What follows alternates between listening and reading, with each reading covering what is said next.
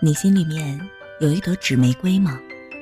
一朵永不凋零，一朵在岁月的长河里四季常青，一朵在你纯洁的岁月里青涩而又美好，一朵在你红颜老去，但你回想起来仍会温柔浅笑的花。我们都有过美丽的初恋，我们的心里面。都珍藏着一抹最挚爱的影子。爱情很飘渺，婚姻却很现实。爱情是两个人的事，婚姻却是两个家庭的事。总是有这样那样的原因，两个相爱的人，却不一定能并肩走上婚姻的圣坛。如果。不能嫁给你所爱的人，你该怎么办？林迪尔小说《纸玫瑰》，播讲：小右。第一章：婚礼上的不速之客。白燕觉得自己称得上是淑女版的女孩，论身高，一米六六稍冒点儿，在南方算是高挑的；论体重。刚好一百斤，还是旺秤，有那么一点儿骨感美人的架势。轻盈的身材配上一双扑闪扑闪的大眼睛和白白净净的皮肤，还有抿着嘴儿一笑就会出现的特有韵味儿的两个小酒窝，活脱脱一副现代版淑女形象。不过，这淑女一扔进滨江第一人民医院里。那就成了天使眼中的大多数了。不知咋的，人民医院招护士时，好像选的不是人才，而是选美似的，一个比一个亮。但今天，白燕这个大多数却是最最漂亮的，谁敢和新娘子抢风头呀？白燕站在镜子前，摸摸脸，摆摆腰。夸张的耸耸肩，不经意的捋捋盘好的头发，撩撩头上披好的婚纱，忍不住嫣然一笑。读护校的时候，白燕曾经和同学柳晶在操场上一圈圈的逛，不知怎么说起以后想嫁个什么样的人。柳晶说：“不管嫁什么样的，宁嫁老不嫁小。”比自己小的男生，可以失身，但却不能厮守。太英俊的不可靠，也不要嫁太有钱的，那样不知得和多少女人平分。白燕笑着说：“那能不能嫁给有权的？”柳金瞪了他一眼：“有权的都娶门当户对的，就是你打破头挤进去，最多也就是一使唤丫鬟。”当时只是说笑。白燕认为那是和自己永远扯不上边儿的事儿。殷实的家业和忧郁的工作是一副后景，所谓的爱情不过是花。对于医院里的一个普普通通的小护士，一个富不祥的姑娘家，她看中的不是井上的花而是花下的景。能嫁个国家机关公务员就该偷笑了，其他的都太遥远，不切实际。白燕是个务实的人，没想到，她没要踏破头，却真的嫁了一个青年权贵。滨江是个地级市，他的准新郎是这个市的市长助理。上个月刚满三十岁，从省城下来镀金的，现在分管城建，风华正茂，前途无量。好了啦，别再摧残我们这颗受伤的心了。知道你嫁得好，麻雀变凤凰，未来的省长夫人。一帮小护士把个化妆间挤得满满的，对着白燕夸张的直翻白眼。白燕。怕弄花了妆，不敢有太多的表情，扯了扯嘴角，坐下。白燕家在几百里外的一个小县城，康健的家在省城，两个人都在滨江工作，于是就把婚宴放在滨江举办。女方那边的亲戚等婚后再过去补办，男方这边的至亲好友特意赶了过来。按照滨江旧的风俗，婚礼前一天，新郎和新娘是不可以见面的。所以白燕从前天开始，就跟她妈妈住进了婚宴所在的酒店。一会儿，新郎要过来接新娘。两个人一同牵手走进婚宴现场，音乐、鲜花之类的，婚仪公司都做好了准备。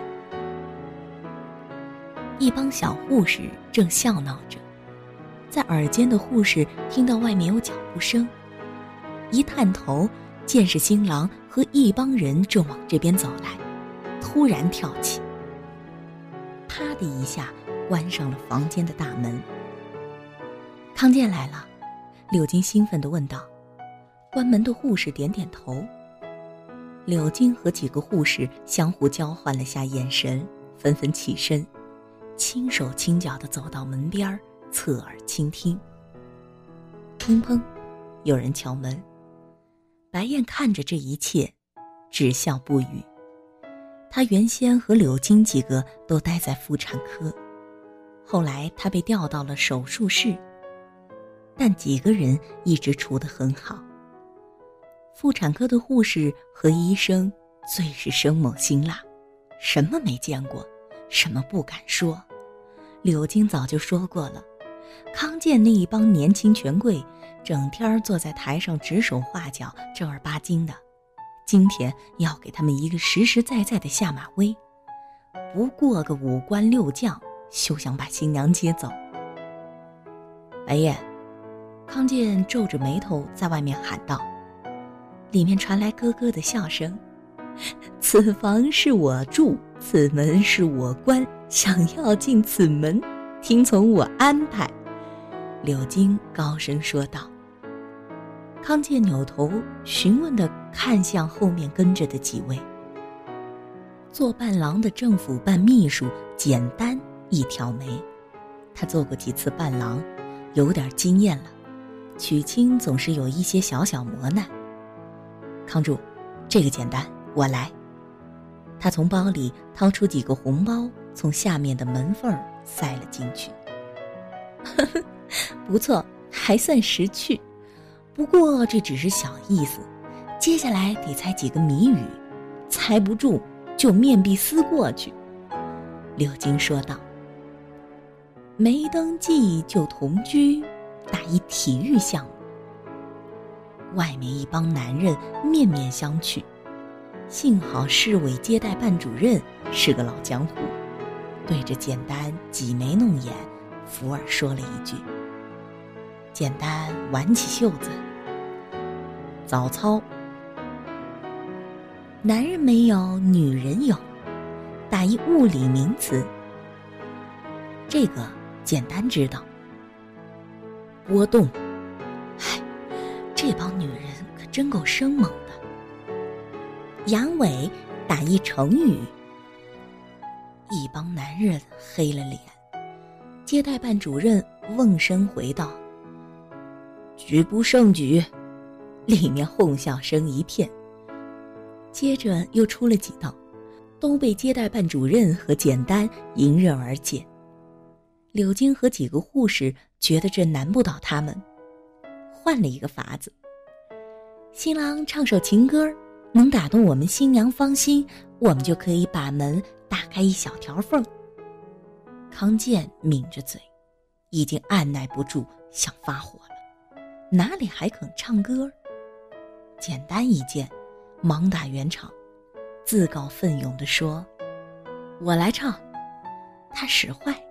唱了首《把根留住》，刚一唱完，里面突然传出一首高亢激昂的《一剪梅》，一剪梅，只把外面几个男人听得冷汗涔涔。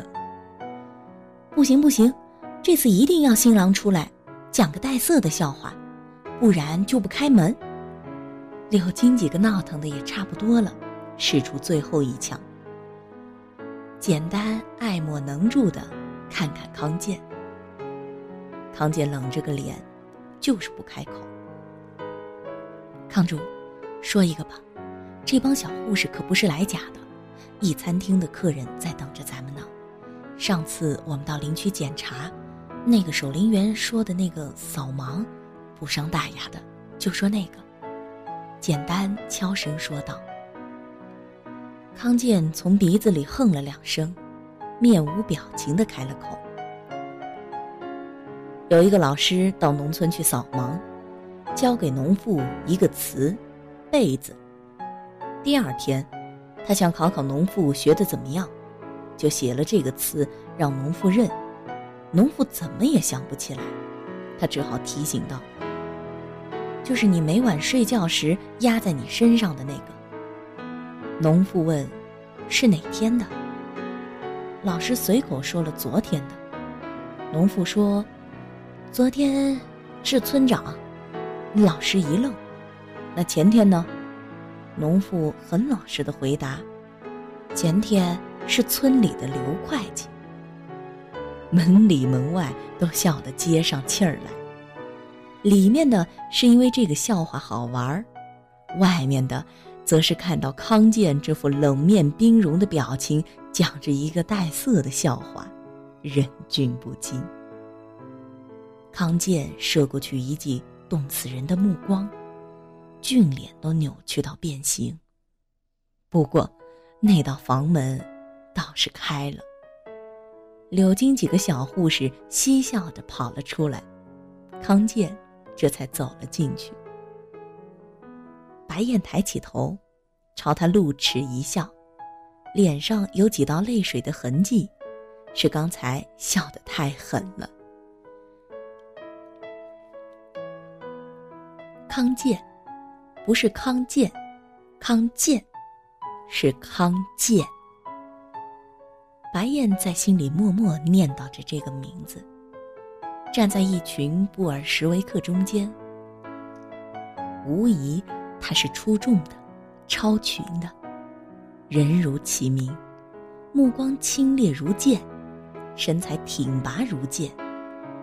陪同着他来的几个男人，虽然岁数和他相当，太多的应酬和习惯的阿谀奉承，不知不觉点起了肚子，勾着腰，举止间市侩气十足，与之一比。更显得康健的俊美朗目，气宇不凡。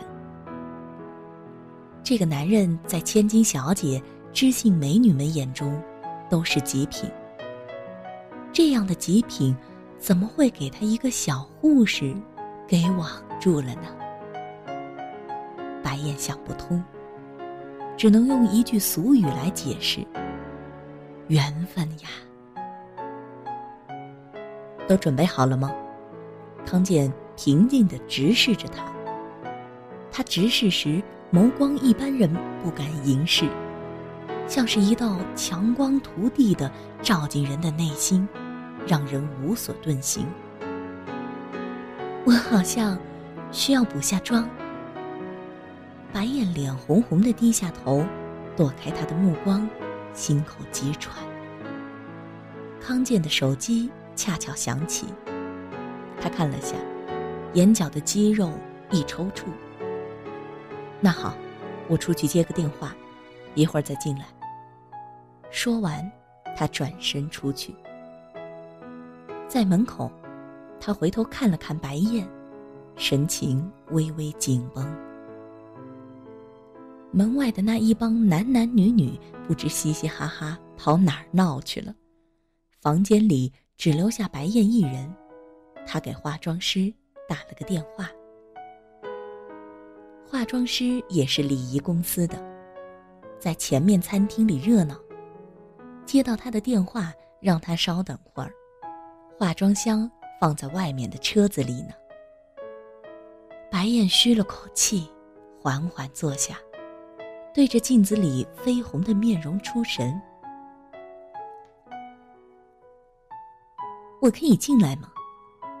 突然，房门被推开了，从外面走进一个长发及腰的娇柔女子，清脆的嗓音犹如大伏天里冻过的西瓜汁儿。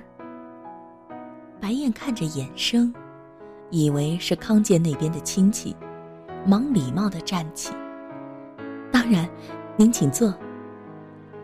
女子默默的上上下下打量了他几眼，温婉的一笑。你就是白燕吗？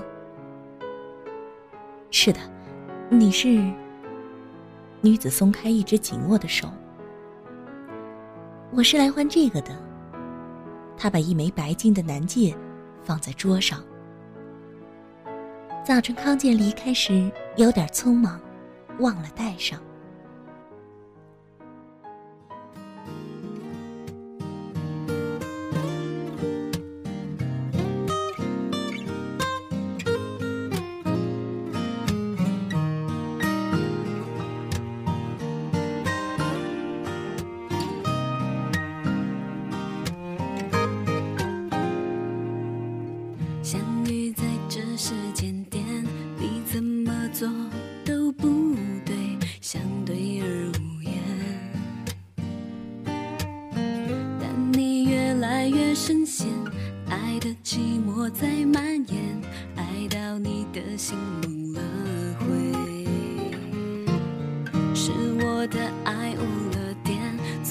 最灿烂的瞬间，你没有不对，当我决定往前，你已经转身。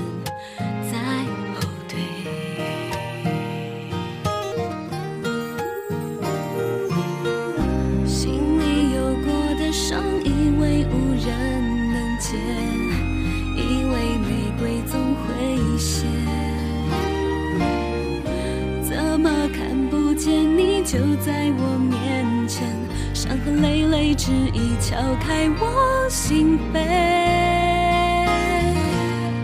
你送的纸玫瑰，